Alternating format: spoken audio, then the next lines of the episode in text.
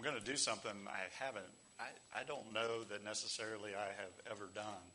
As far as, I'm usually pretty confident by Thursday, Friday, of what I want to speak on on any given week. Um, this particular week, on Monday night, God began to, to reveal some things to me about Joash and, and Elisha. And uh, it was this morning, and I woke up really super early, super early. And the Holy Spirit just began to nudge me in a different direction. Is it okay if I go in a different direction this morning? Okay. Good, because God said I could, so it didn't matter what you think. Amen. And I wasn't real sure, and I began to pray and, and began to just seek the Lord. And it was actually as I was driving here that He pointed me in a completely different direction. But I ran across a spiral-bound notebook. If you're under twenty-five years old, you can Google that and see what those are. And it wasn't too long after I gave my heart to the Lord.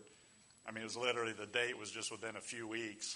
And uh, I dissected a chapter in Deuteronomy where God begins to lay out His blessings and cursings. In other words, I think that is such a foundational chapter in Deuteronomy. And back then, obviously, I felt like it was a very foundational chapter, because we understand that, church, if we do things God's way, we get God's results.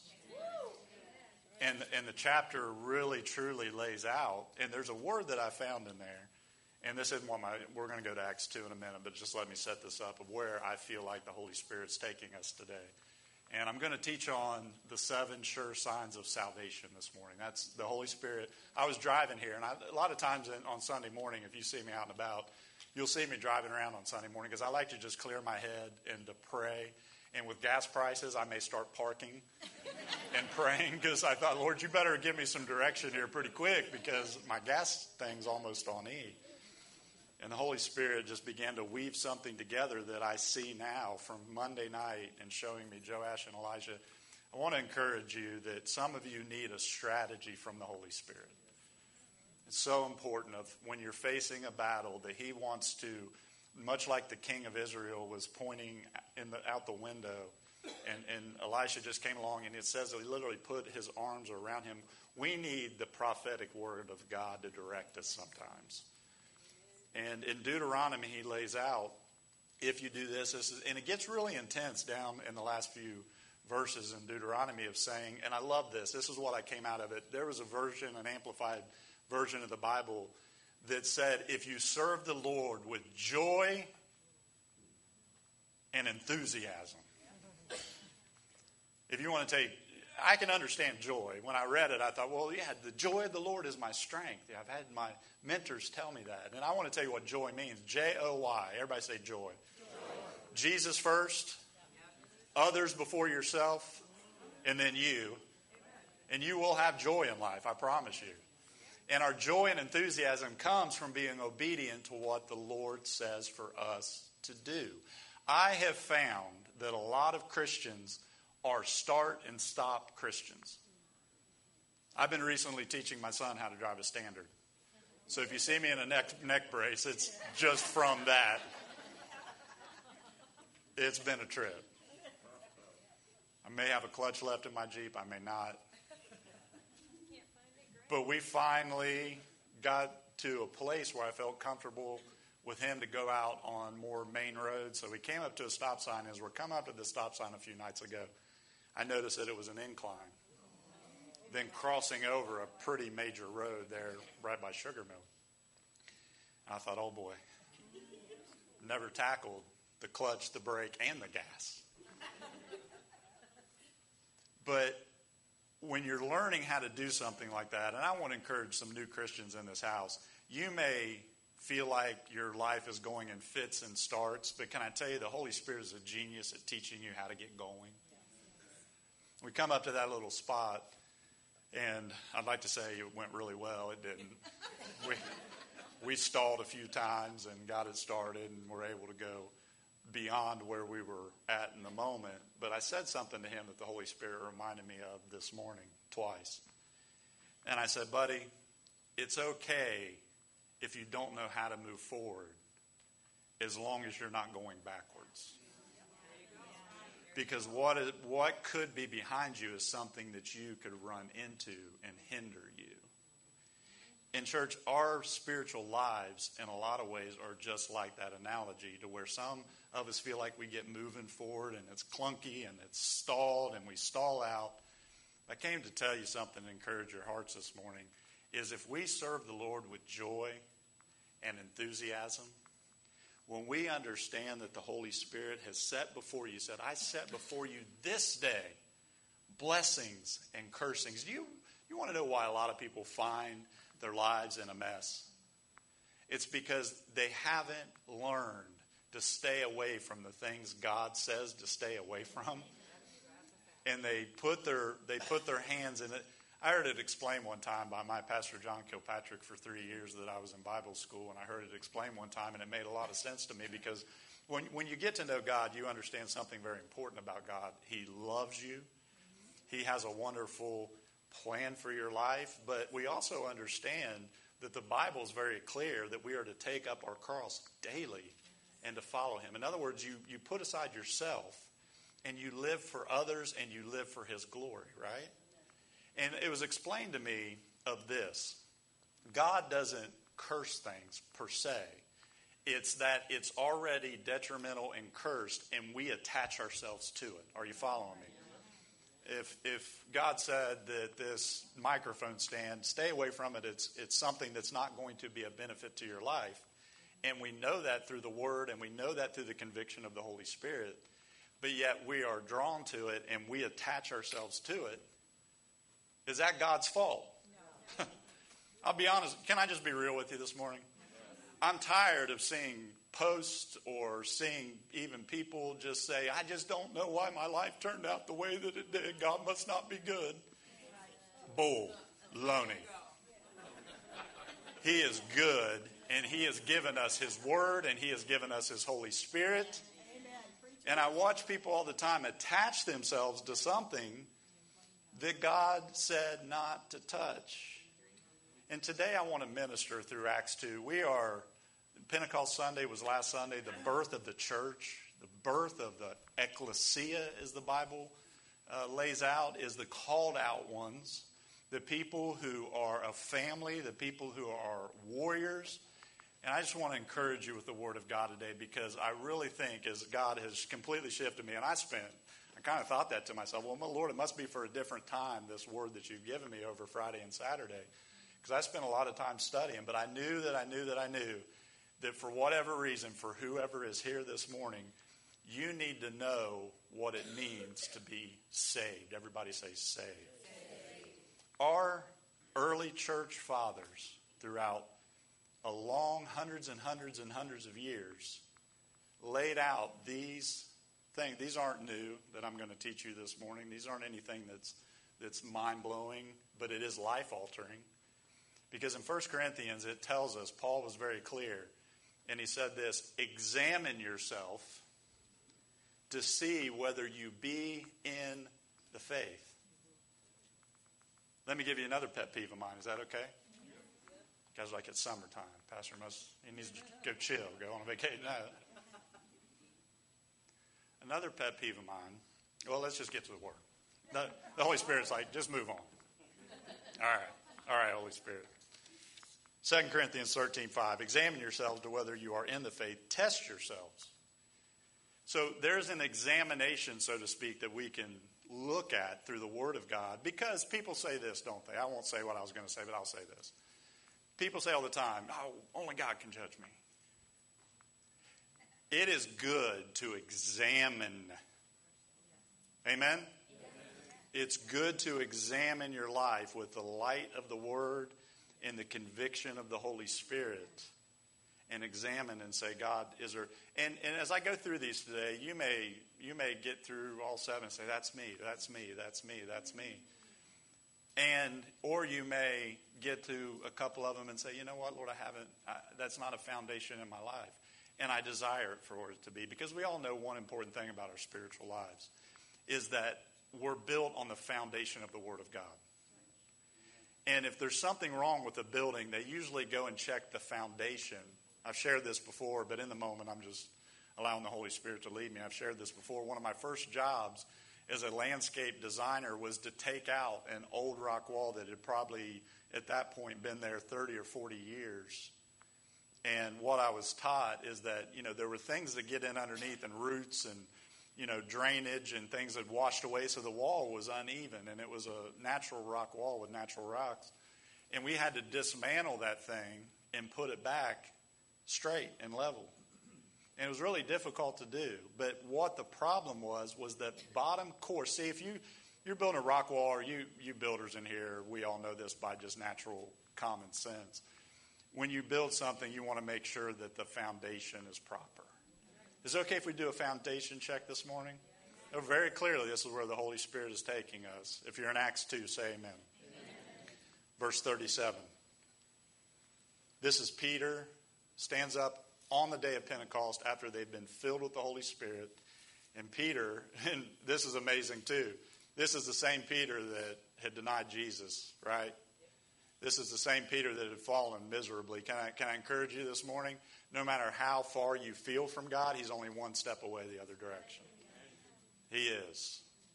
And he, you may say, I've disqualified myself. Listen, when you repent and you give yourself to him, as far as the east is from the west, so far our sins have been removed from us. Amen? Now, when they heard this, they were cut to the heart and said to Peter and the rest of the apostles, Men and brethren, what shall we do? Then Peter said to them, Repent and let every one of you be baptized in the name of Jesus Christ for the remission of sins, and you shall receive the gift of the Holy Spirit. Father, today, as I teach your word, as I minister your word, we know you're here. We know the Holy Spirit is present, Lord. So I pray that whatever said of Jason Hanks would fall by the wayside, but anything said under the anointing and unction of the Holy Spirit would go into the hearts of the people. And Father, today we want to examine ourselves. We want to look at your word and let your word, better yet, Lord, let your word examine us. Because, Lord, our hearts are deceptive and deceitful at times. Who can know them? But, Lord, you know. And you have your word, and you have the Holy Spirit shining a light. Lord, not to condemn, but to convict so that we can come into fresh new life today. Let your word dwell richly within our hearts by the seed of God's word, and let it change us from glory to glory and faith to faith. In Jesus' name, if you agree with that, would you say amen this morning? Amen. So I want to talk about the signs of salvation, the sure signs. Because God does not want you questioning your salvation. God does not want you questioning his goodness. So these are some things. Number one, a sure sign of salvation is the conviction of sin. Everybody say conviction. Conviction. I'll put it bluntly. If you've never been convicted that you're a sinner, you're not saved. I didn't come to be harsh today. I came to tell you the truth because we live in a culture and a society and even preach from the pulpits, and I've been saying this a lot lately, and I believe it with all my heart. The condition of the world that we live in is not the fault of the people sitting in the pews. It's the fault of preachers not preaching the truth of God's word. That's what the issue is. So as you come in here, understand that I, and I've said this and I mean it, I don't want to stand before the Lord one day and hear, why didn't you tell him? Because you knew it. You knew the truth. You see, the, the place that we're living in today is, well, I've made a few mistakes. It, it, it's not to tell you this morning that you've done wrong. It's an understanding that at your very core of who you are, you're broken. Are you following me? When you make a decision to follow Christ, one of the very first things, I'll tell you a little bit of my testimony. I was thoroughly convinced. This is why when people bring up issues like, well, I just don't know about hell, I don't know. I'll tell you my testimony. I was far, as far away from God as what a person could pro- possibly run. At thirteen years old, I was convicted. I was in a service. My grandfather was preaching to hundreds of people, if not probably thinking back, maybe twelve or thirteen hundred people at a church camp meeting that he was over the district for the Wesleyan Church in Ohio. And he, I mean, I'd never seen my grandfather like that. I mean, he was on fire preaching the word of God. And I was clear in the back with my grandmother because we wanted everybody else to have the front seats, of course. And I was right by the door. Boy, I wish I would have been right by the door because I began to sweat. I began to feel, I didn't know what it was that was going on in my heart in that moment. I looked at my grandmother and I said, I need to get out of here. I, I need, she looked at me and I, she knew. I didn't really wait for permission. I hit that door and listen, from thirteen to twenty-three, I ran as far away from God as what I possibly could. I had a lot of people praying for me. And my brothers had rededicated their life. My younger brother had gotten radically saved. My mom rededicated her life. We were all coming together as a family. And I remember them inviting me to church, and I went to the church service with them, and it was much like what we experience here today. There were people very expressive in their worship to God, and I had never seen or experienced that.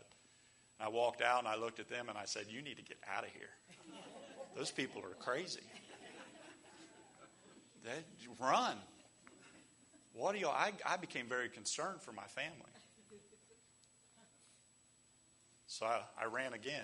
But guess guess who you can't run from? You cannot run from the Holy Spirit. And listen to me, this is so important, because if the very first sign of salvation, according to what we just read, is it says they were cut to the heart. In other words, there was a conviction. It says the Holy Spirit has come to convict of sin, righteousness, and judgment to come. If you can't pinpoint a, a time, a point in your life where you felt the con, listen, the conviction. I'm not talking about condemnation. There's enough of that out there. I'm talking about genuine conviction. But I remember for a period of a couple weeks, I could not get away from the Holy Spirit. I, I, I just... And here's what I was so convinced of the two weeks leading up before I finally bowed my knee to Jesus Christ and made him complete Lord of my life.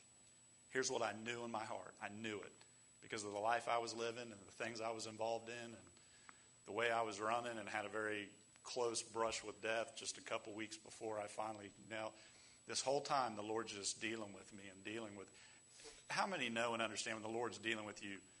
It, it's a sword, but it's like a sword dripped in honey. Y'all, it is. He didn't come to condemn you. He came to bring life. But there's something important that we have to understand very fundamentally about our salvation is simply this. We are broken. Sin has marred the image of God. I I could have walked into the church and said, you know what? I'm going to come to this church every Sunday the rest of my life, and I'm going to relate that to my salvation. Do you know I would have ended up in the same place that I would have ended up before? I was, I knew that I knew that I knew that I knew that I was on my way to a devil's hell. I knew it. So conviction is one of the very first sign, sure signs of salvation. And if you've never been convicted of your sin, in other words, it's not that I've done a few things wrong. It's that I am a sinner in need of forgiveness. Amen. That I haven't just, I, I haven't just done a few things wrong. It's that I am completely separated from God. Amen? Amen? Listen to this. First, regeneration will be shown in conviction of sin. This we believe to be an indispensable mark of the Spirit's work. The new life, as it enters the heart, causes intense inward pain as one of its first effects. Though nowadays we hear of persons being healed before they have been wounded and brought into a certainty of justification without ever having lamented their condemnation, we are very dubi- dubious as to the value of such healings and justifyings. This style of things is not according to the truth. God never clothes men until he has first stripped them, nor does he quicken them by the gospel till they are first slain by the law. Look down here at verse forty-one. Just go a few verses down. This is the second sure sign of salvation today. And I don't even know that this is going out to somebody that's listening online. And I want you to really tune in to what Pastor Jason, if you attend this church, what Pastor Jason is saying today. Because this is for some people that are here today. Then those who gladly received his word were baptized. And that day about three thousand souls were added to them. Second sure sign of salvation, look back up here and listen to me, is a love for God's word. Listen, it doesn't mean that you are going to read it from, from cover to cover. It doesn't mean that you're, you will eventually, but don't get caught in that religious trap of saying, oh, I haven't read. There will be a genuine love for the word of God when you have a regenerated heart. If you have been truly saved, you recognize that the Bible is just not a book.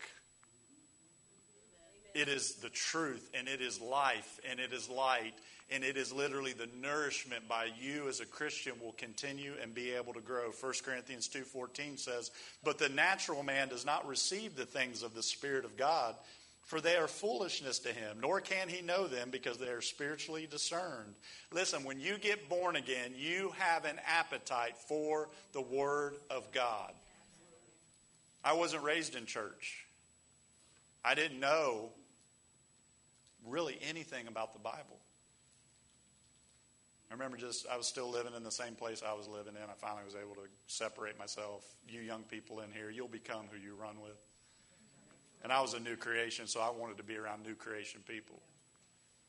But I wasn't. I was still living in the house, and there was a party going on, and I politely declined anything that was going on around me, and I sat cross-legged on the couch with all my friends running and going and people coming in and out, and I was reading my Bible. This is how... This, why? Because I had a hunger. There was a real hunger in my heart and in my life. Of the for the Word of God. I remember sitting there and some friends were like, "What are you doing?" I said, "I'm reading the Bible, man. I gave my life to Jesus. I'm saved." I had a new heart. I'd been convicted of my sin. And listen, when you fall under true conviction, there's nothing like the weight of that to be broken off of you and to understand that there was a God who loves you that had been pursuing you the whole time. There's nothing like that revelation. I look back and they said, well, literally, these were the people that I was running with. Well, what, what, what's the Bible? What's the Bible about? And I said, here's what I here's what I've gathered so far. Listen, I didn't sing John Jingle, Jinger, Hinger, Smith, and the flannel graphs. I, I didn't get any of that growing up. And I said, well, my grandfather was a pastor, and he was a tremendous prayer influence. And then, and then after I got saved, he discipled me personally. It was such a wonderful, wonderful experience in my life. And as I sat there, I said, well, the first half is about Moses, and the second half is about Jesus. That was the extent of your pastor's biblical knowledge at twenty-three years old. But can I tell you what I had? I had a supernatural hunger. That is a sign of salvation. This isn't me talking to you this morning. This, this is church, our early church fathers.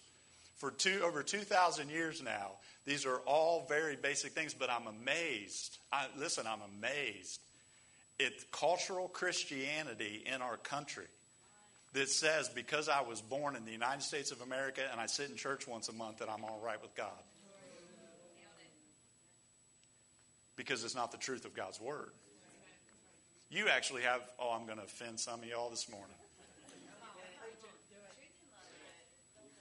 You have more in common with the Ugandan man that was standing up here, and some of you couldn't even understand what he was preaching. You have more in common with him than you've got a, an American neighbor living next door. Amen. Oh, come on. Because he's in the family of God. You guys know me. I'm patriotic. I love my country. I thank God every day that I live in the best country in the, in the world. But it's not my God. There's a real hunger. You see, when you meet up with people that have a hunger for the Word of God, there's a kindred spirit there. I don't care if they're from China, or they're in Egypt, or they're from South America. I'm going to quit. It's dangerous for me to go off course because usually I've spent two days training myself just to be quiet. You get a brother and sister come across that southern border down there.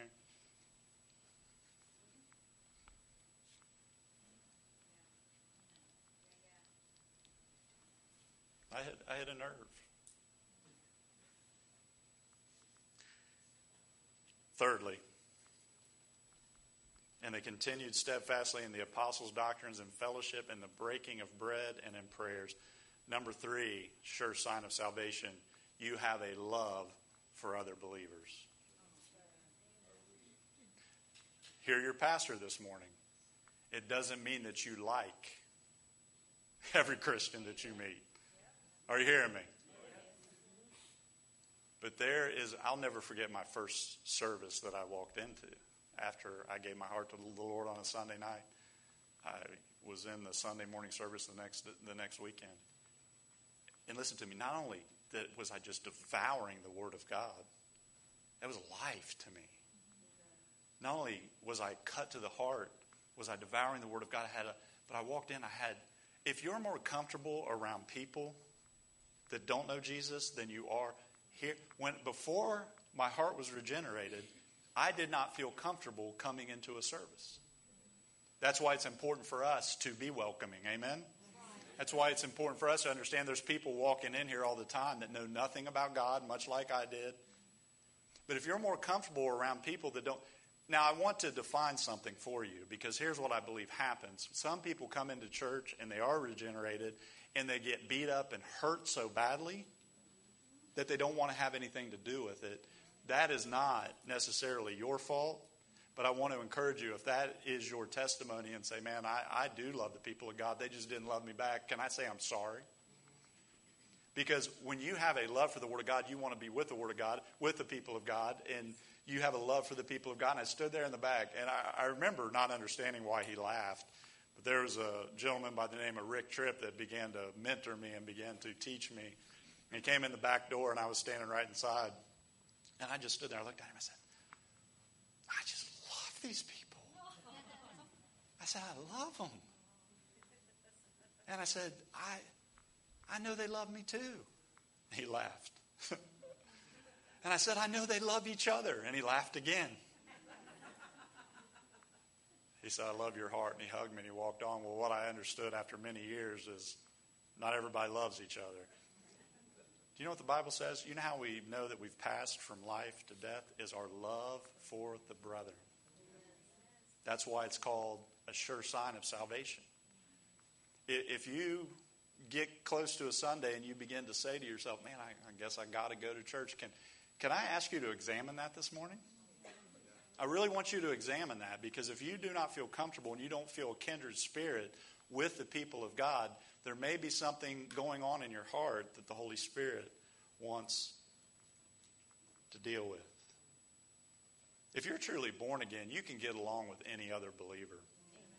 That's why your pastor isn't harsh on different denominational churches that are in this area. I'll fellowship with almost any of them. Almost. And I really will, because I see a love and a kindred spirit. Why? Because we have the foundation of the blood of Jesus, the cross of Jesus Christ, the forgiveness of sin, the fact that we all come to the cross the same way. I think you'll be shocked at the people that you'll walk in and see in heaven. Amen? If if I make it. I'm joking. First John three fourteen, we know that we have passed from death to life because we love the brethren. He do, who does not love his brother abides in death. Now, to reiterate, that doesn't mean that you're always going to like what somebody else does. Amen? Here's the revelation you can have as far as the family of God. Did you choose the family that you were born into in a natural sense? You did not. This will cure the church hopping syndrome. The way it will cure the church hopping syndrome is understand that God has a local expression of his body that he wants you to be planted in. Why? Because then you begin to grow a love for people that may rub you the wrong way. I call them Holy Ghost sandpaper.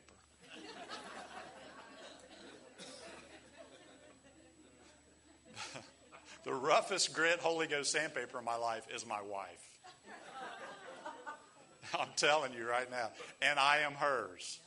There's some, come on, married people. There's something about marriage that will rub the rough edges off of you spiritually and conform you into the image of Christ.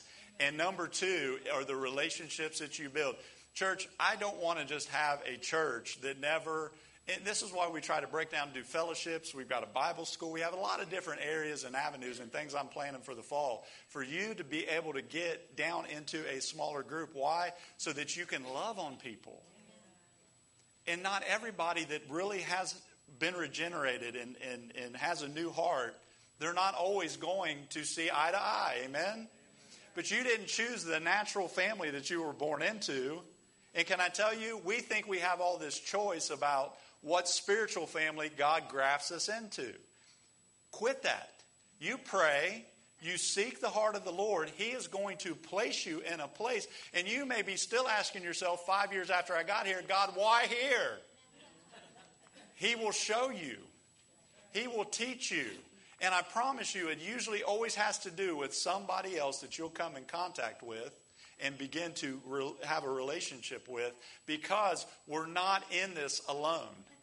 It was never meant to be. Why did God, Jesus ascends to the Oval Office of the of the entire universe. He's in control. And he's not pushing levers and pushing buttons. He has delegated his body to be his representatives on the earth. And how will they know if we abide in him but for our love for one another? It, that is a sign of salvation. I had a love for the people of God. Walked in there, I'm like, I mean, I was single and it was kind of weird. I'm like, I love you. I love you. I love you. Rick Tripp pulled me aside. He's like, dude. Dude. I get your heart, but you may want to quit doing that. Can I tell you, even walking in here this morning, and some of you think I'm just so, uh, I've always had this kind of attributed to me as like, well, pastor walked past me. And I am so focused on Sunday mornings of what I'm preaching and what I'm teaching. Please forgive me if I ever just, because it's not intentional, but I walk in here and I'm telling you, I walk in here and I'll do something. I'll walk back out. And ninety percent of the time, I'm just like, God, I'm so thankful for my brothers and sisters. Can I tell you, that love that I had for the body has only grown. You can say a lot of things about me as a pastor, but sincerity is not, insincerity is not one of them. Because I fell in love with his body because I fell in love with him. Isn't it amazing that when Jesus restored Peter by the fire, he kept saying, Peter, do you love me? And he'd go and he'd say, feed my sheep. Peter, do you love me? Feed my lambs. I realized a long time ago that I don't necessarily, I have a love for you, but if your love for me or love for your fellow brothers and sisters at this particular church goes up and down, which it always does, we get in our moods, right? What Jesus called me to do was to love him. And when you love him, you're going to love other people. That is a sign that your heart has been changed. I went from not, I went from literally f- driving out of that driveway of that church as fast as I possibly could to feeling like I wanted to spend eternity with somebody. How does that happen? But God. That's God. Number four is found in verse forty-two as well. At the very end it says, and then prayers. Everybody say prayers. Prayers. The fourth sure sign of salvation. And again, examine yourself this morning. Examine yourself to see whether you be in the faith. It's prayers. Now, you may say to yourself sitting there, I don't pray that well, pastor. Can I tell you the only prayer that God will turn his back on is a prideful prayer? How do I know that? Because Jesus told a story. He said, these people came to the temple, and here's what they said. Lord, I'm so thankful that I'm not. You know how dangerous that is? It's taken a hold of the church, hasn't it? I'm telling you it has. God, I'm so thankful that I'm not that person. I'm so thankful that I don't think like that one over there. And then you had the man, and I, I identify with this man right here very closely. Humbly bowed his head and said, Lord, I'm paraphrasing, I'm not even worthy to be here talking to you. And Jesus said, which one went, which one went away justified? The one that said, I thank God I'm not these things, or the one that just humbly came to God and said, God, when you pray, how many, how many have had this experience? And I know nobody in this room would ever say a cuss word. I know I'm preaching to angelic beings where your angel wings might just unfurl from your back at any moment during the service and just amaze us all. But when you say something, a cuss, somebody just said, well, it's a cuss word. You know in your heart. Look, I've said some things as lament because of the condition of our world that I would never repeat right here, right now. And when it comes from a heart of lament, I think God's like, I'm with you. When it comes from hitting your hand on it with a hammer and you just start. Blah, blah. But listen to me. How many know that when you do that, how many have how many have an understanding immediately? God heard that. So how come when you pray and ask him for something, you don't think he hears you? A sure sign of salvation, church, is that you have a heart to begin to seek him and to begin to pray. And again, it's not about what you know what a conversation, what a prayer life is. It's a dialogue and a conversation. Prayer is living in the presence of God and developing a constant dialogue with him through the Holy Spirit. Some of you have never learned. You, you say, "How do, Pastor, how do you know that that I've never learned this?" Because you live the majority of your life beat up, defeated, and kicked down. And God didn't save you to live that way. You have a prayer life. When you have been regenerated, you know your heart has been cut. You know that you have a love for the Word. I know almost everybody in here does. You you know you have a love for the body. You have a genuine concern about your church and about the people in the church. You you have all those things going in your life. And then you say, yeah, but I just don't really have a prayer life. If that's you this morning, can I just help you and say, God, you as his child, God wants to hear from you.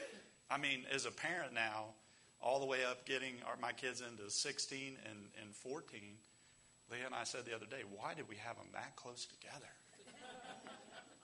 I said, Leah, do you realize we're going to have two in high school at the same time? What were we thinking? She said, we were old, dude. We had to have them when we had them. I told her the other day, I said, we were thirty when we got married. Did you and I really just look at each other and say, maybe kids weren't the best thing to... No, I'm kidding. I'm kidding. I told her, I said, did we think, really pray this through? But how many have kids and understand that? Do you get joy out of just hearing that phone ring? Man, I've walked through some stuff where when I see that phone come up, I mean, I'm just... Do you understand that's how God feels about us? He loves to hear from you. And we, we have it in our minds that, yeah, God hears all these bad things that I said or did, but he's not going to hear a, a, a, a heart's cry to him? Absolutely he hears you. It's a sign of salvation that you begin to have a prayer life and a dialogue with the, with God the Father through the blood of Jesus, with the person of the Holy Spirit that has been sent to lead you into all truth. And the truth this morning is, and I want, I, I want you to check this, if your prayer life has just suffered or it's just not where you want it to be, welcome to the club. I don't go to sleep at night and with condemnation on my shoulders saying, God, I just didn't pray enough today. What I do is I go to bed at night and I say, God, when I wake up in the morning, I get a fresh start.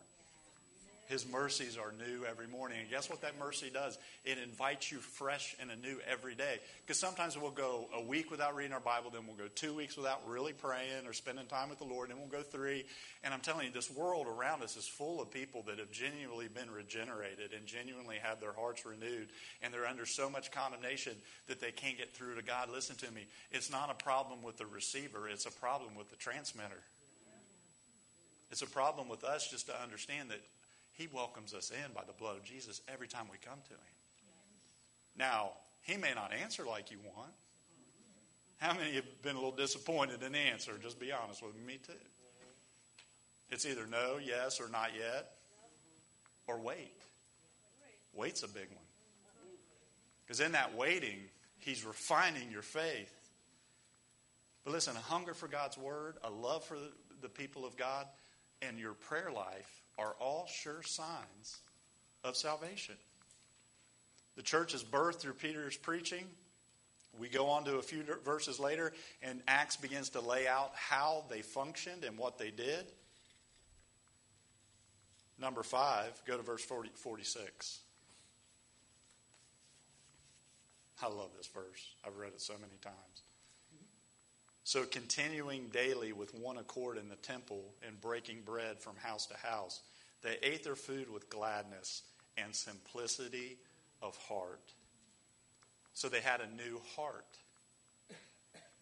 The, the word simplicity in the Greek simply means single or undivided. What this means is they had a change in the very deepest part of their heart.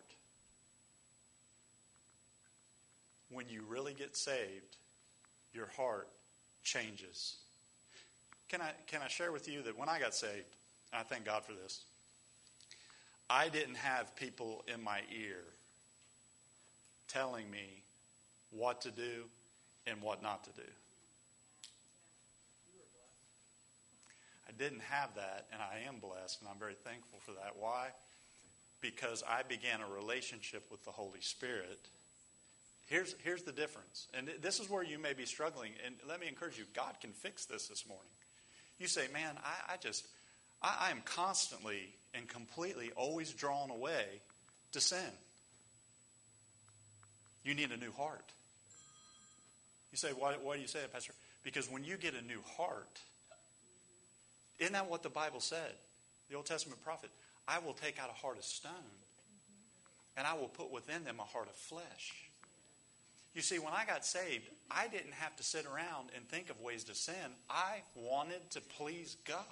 Yes, yes. And if your heart isn't one that you want to please God, because if, if you do have a regenerated heart, if it is new, and maybe you've been walking with the Lord for five months or fifty years in here this morning, everybody can attest to this as a walk with the Lord. When you have a new heart, you can, listen, you can begin to get pulled towards the things of the world.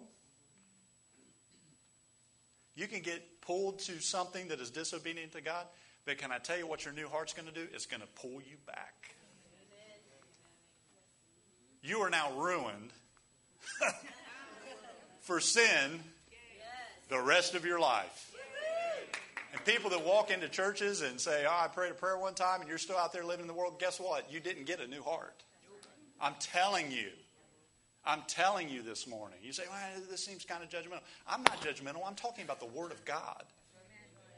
Because I found for myself that my, see, if I could do one thing for you, is I'm not trying to change your behaviors. I'm trying to change your appetites. I had people that weren't looking at me, and listen, I was still a mess, y'all. I was. I, I still was, you know, kind of drawn to the things that were behind me. It's like I said already this morning. Some of you don't know how to move forward, but can I just encourage you, don't go back. Because the Holy Spirit is going to teach you how to live this thing called the Christian life, and it's done through His power. It's done through His Spirit. And I thank God I had people that weren't trying to just say, well, quit this and quit that and quit this. That's why, guess what? We need to have grace with one another. Oh, man, there's a word. Thank God I, I, I, I was in a church with not a bunch of... And here's why. It was, it was full-out revival. I didn't know it then. I didn't know what I came into. Church had started in nineteen ninety-two. By nineteen ninety-seven, when I walked in the doors, it had twelve people. By nineteen ninety-seven, it had over five hundred. And the amazing thing about those five hundred people was we all had something in common. We all came from some very wild, colorful pasts. I remember our sound guy's name was Bear. He was an old biker. He was probably six foot six. And man, he loved to just, see, his heart changed and he loved to hug. Man, best back crack that you would ever get was from Bear. These people were so wild, the church grew so fast that when I came along, they had bought the old, it was called the Torch, ironic, drive-in theater. The screen is still up back in the back to this day. Pastor used to joke and he said, how many sinned right here on this property? Everybody's like, yeah, my, my girlfriend came here one time. I'll, I'll never forget. Can I tell a little story? Yes. They bought this property and they all gathered there. They had been praying for this property. They didn't have a real church building yet. And there was a couple hundred of them at this point. So it looked like it was, you know, going through. They all met down there. And they all celebrated. They all, yeah, God's going to provide this. And Pastor, you know, Pastor Mark got up and he's like, yeah, God did this. God. right at the very end of the driveway was where they sold the tickets for the drive-in theater. And I'm telling y'all, these people were wild. These people, bikers, prostitutes, drug addicts, the whole nine yards. I loved it. They were my people. Amen? Amen. They were my people. I'm sorry, Lord. Were. And Bear and another guy, because they were so excited because they had bought this property, the little ticket thing that was out at the very front of the front of the road had this uh, wooden ticket booth. They went and torched the thing, burned it to the ground. Pastor Mark had to go running out there in his car because the final paperwork had not been sent, and he had torched the, the ticket booth. Those are the people that I grew up spiritually around. But can I tell you? Thank God. Thank God. I thank God that people didn't point me to their dogma and doctrine. They pointed me to the person of the Holy Spirit. They pointed me to the Word. Another beautiful thing that happened is we were all learning this together, but let me go back to my point. A new heart. When you have a new heart, it's a sign of salvation that you, you are not pulled away to the things of this world anymore. You may be for a season. And the Bible's clear. Sin has enjoyment for a season. But can I tell you what? It'll, it'll destroy you. Much like we talked about in Deuteronomy that said, today I've set you, but blessing and curse. It still applies to our lives today. We choose things that we attach ourselves to. Listen to me. It will bring a complete wreck to your life. And God's desire is to protect you. And His desire, if you're running from Him this morning and you do have a new heart, but you're pulled away into sin, guess where He's pulling you? He's pulling you back to yourself. Because I can tell you, you can go back into it, but I'll tell you right now, there's no enjoyment anymore. Because you have tasted life. You have tasted and seen that the Lord is good. Blessed is the man who trusts in Him. So a new heart is number five of seven sure signs of salvation. Everybody say new heart. New heart. Can I tell you what the most dangerous lie that you can ever believe is? The lie of forgetting who you are. Isn't that what the prodigal son? He ran away. And it says this, when he came to himself. Listen, some of you need to come to yourself this morning and understand who you belong to. Amen? Ezekiel eleven, verses nineteen through twenty, if you're taking notes. Then I will give them one heart, and I will put a new spirit within them, and take the stone. Again, notice that word one. It means undivided. Some of you have a new heart, but you're divided in your allegiances. Can I tell you to fix that before you leave here today? And be completely devoted to Him and His purposes? When a Christian does righteousness, they're actually doing what they naturally on the inside want to do. New heart. And take the stony heart out of their flesh and give them a heart of flesh, that they may walk in my statutes and keep my judgments and do them, and they shall be my people, and I will be their God. It says, the Lord added to the church daily those who were being saved. There's also number six, this, initial assurance. There's something about salvation that witnesses with us that I'm His. Amen? Amen?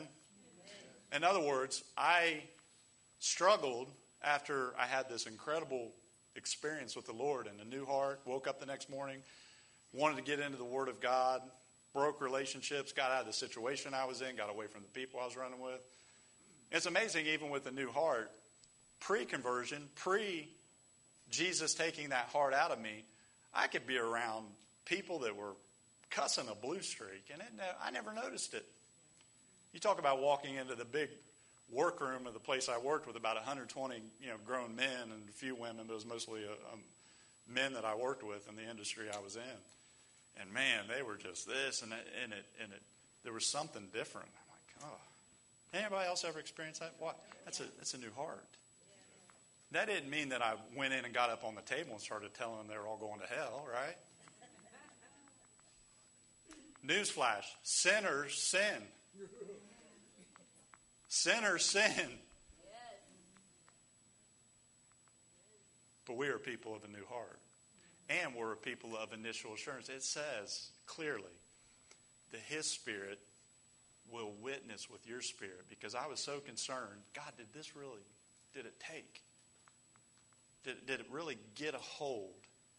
That's why I'm not necessarily a big fan of just, because I've lived this, I've, and I won't go into that story too deeply, but I've lived this in my life to where, you know, I see pastors get up every week, ah, you need to get up here to this altar, you need to, listen, if you, A, if you're living in unrepentant sin week after week after week, there's something wrong.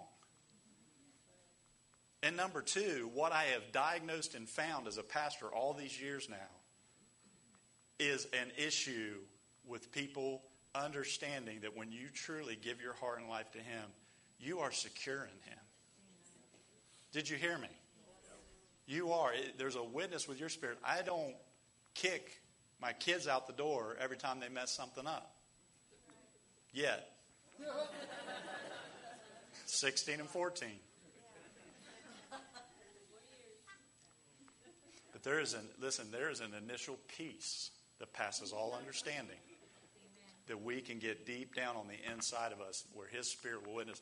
And the reason I say that, that I've had to take people deeper into the Word of God is because I've seen so many people with well-meaning pastors that literally just beat people up over the head week after week and month after month and day after day with rules, regulations, and laws. And what it here, here's what here's what I've watched it generate in people. They're never secure. And listen to me, you will never follow Christ the way He wants you to follow if you think He's going to leave you all the time. You won't. You need to have such a security that, hey, I'm a child of God. And there is, is a, is a sure sign of salvation. There is something God does in our hearts. A deep peace. It's not only possible, it's my opinion that it should be expected that you know, that you know, that you know, that you know. If you use words like, like I was joking earlier, man, I just, I hope I, do you understand this morning that I know where I'm going? It doesn't mean that my life is perfect. It doesn't mean that I don't, again, say something I shouldn't say or think something I shouldn't think or any of those things that we all deal with. It doesn't mean that. I know I am on my way to heaven. Why? Because it, do, it doesn't, I thank God that it doesn't count on me anyway. It counts on Him. That's right. That's right. It's Him. Ephesians one, thirteen through fourteen. In Him you also trusted after you heard the word of truth, the gospel of your salvation. In whom also, having believed, you were sealed with the Holy Spirit of promise, who is the guarantee of our inheritance until the redemption of the purchased possession to the praise of His glory. When you got saved and gave your heart to Him, He put a down payment of the Holy Spirit in and upon your life, meaning that He said, I'm putting a down payment and they're mine, and I have chosen them. And for the last one, and you guys will relate to this. Ephesians six, ten through twelve. Stand with me this morning. Uh, if you if you guys would come back real quick.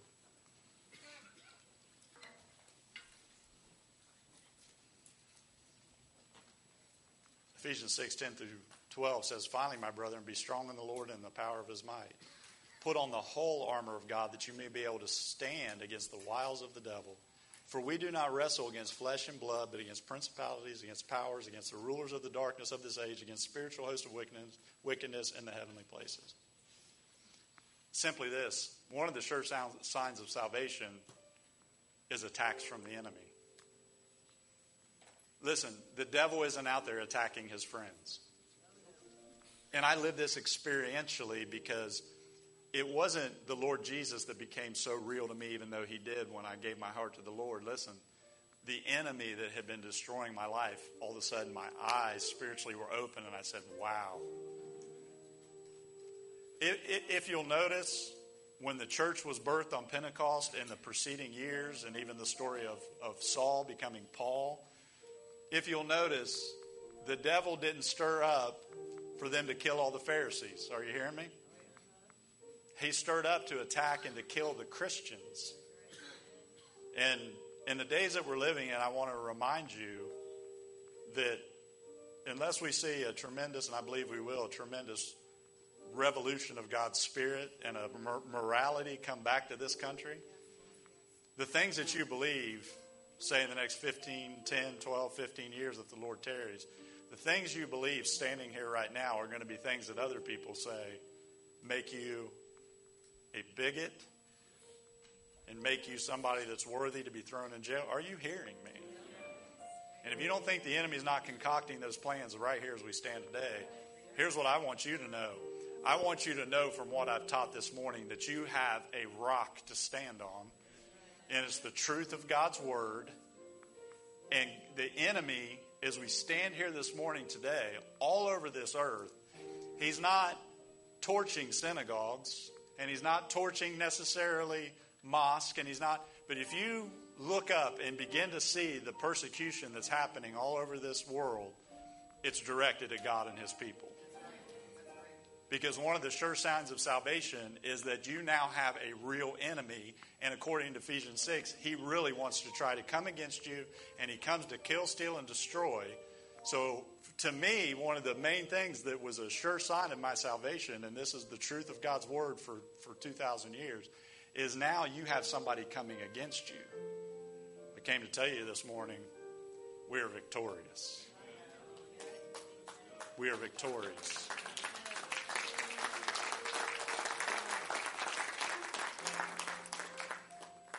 I want to do this this morning. I want to end the service by giving you an opportunity to respond and to come to this altar. And you could say, I have never known that I know that I know that he has changed my heart. I've never known and had a hunger for God's word. Again, I started this morning with asking the Lord a question. Where is it you want to end up at since you're changing the direction that I've gone for the last three days? He said, here's where he wants to get to. Everything I just said, if you can't say yes to all seven of those things, the Holy Spirit's here to fix it. Amen. If you feel insecure in your walk with the Lord, you say, man, I, I, I've got a love for God's people. I got a hunger for the word. I know that he cut me to the heart and showed me that I'm a sinner on my way to hell. And he turned my life around. And he's done, but I just, I have a problem with believing that I'm really his child. If that if that's what it is, can you come forward this morning? You say, I'm just far away from God. I just I just feel like I'm I'm, I'm I've turned my back on him and I've followed sin more than I followed him. Can I invite you to come this morning and we'll pray together as they play. Feel free to come up here and to deal with any of those seven issues. This is the Holy Spirit calling you, not your pastor this morning. Got one more thing we're going to do before we go. Blake, is Corbin back there with you? Or just... He's eating? I tell you what, we'll let the boy eat. There he is. We have a very special guest for the first time in church is Mister Corbin. Guys, why don't you come up here and let's show him off just a little bit. And I specifically wanted to bring them up and him up because when I greeted him this morning, little Corbin, through the birth process, they found out just a couple days ago that his little shoulder's broken. Yeah, so why don't you guys come up here and let's lay hands on him. Can you stretch your hands this way? Let's believe that God, A, is going to bless him and bless this family and also bring healing right now in this moment. Father, we bless Corbin. Father, we come together as the people of God, believing your word, that, Lord, you have already formed him in his mother's womb, and you've caused him to be born for such a time as this. So, Lord God, today, as he's dealing with this in his physical body, we come together as a church family in faith, fully assured that what we cry out to heaven for is done on earth. So today, Lord, we lift him up to you. He is your child, first and foremost. He is born into a family of believers and a family of faith, and he's also a part of this family here. So, Lord, today we ask you to heal and bring this shoulder back into alignment with his proper bodily function, but also, Father, in this day, we bring him into alignment with the word of God, and we speak healing over him in Jesus' mighty name. Could you agree with that this morning? Amen. Amen. Nobody's told you they love you today. The Lord loves you, and your pastor does love you. If you need anything from me, don't hesitate to call or ask. I love you guys. Go in the name of the Lord and be blessed today. Amen. It's a good day in the house of the Lord. It's good to see you.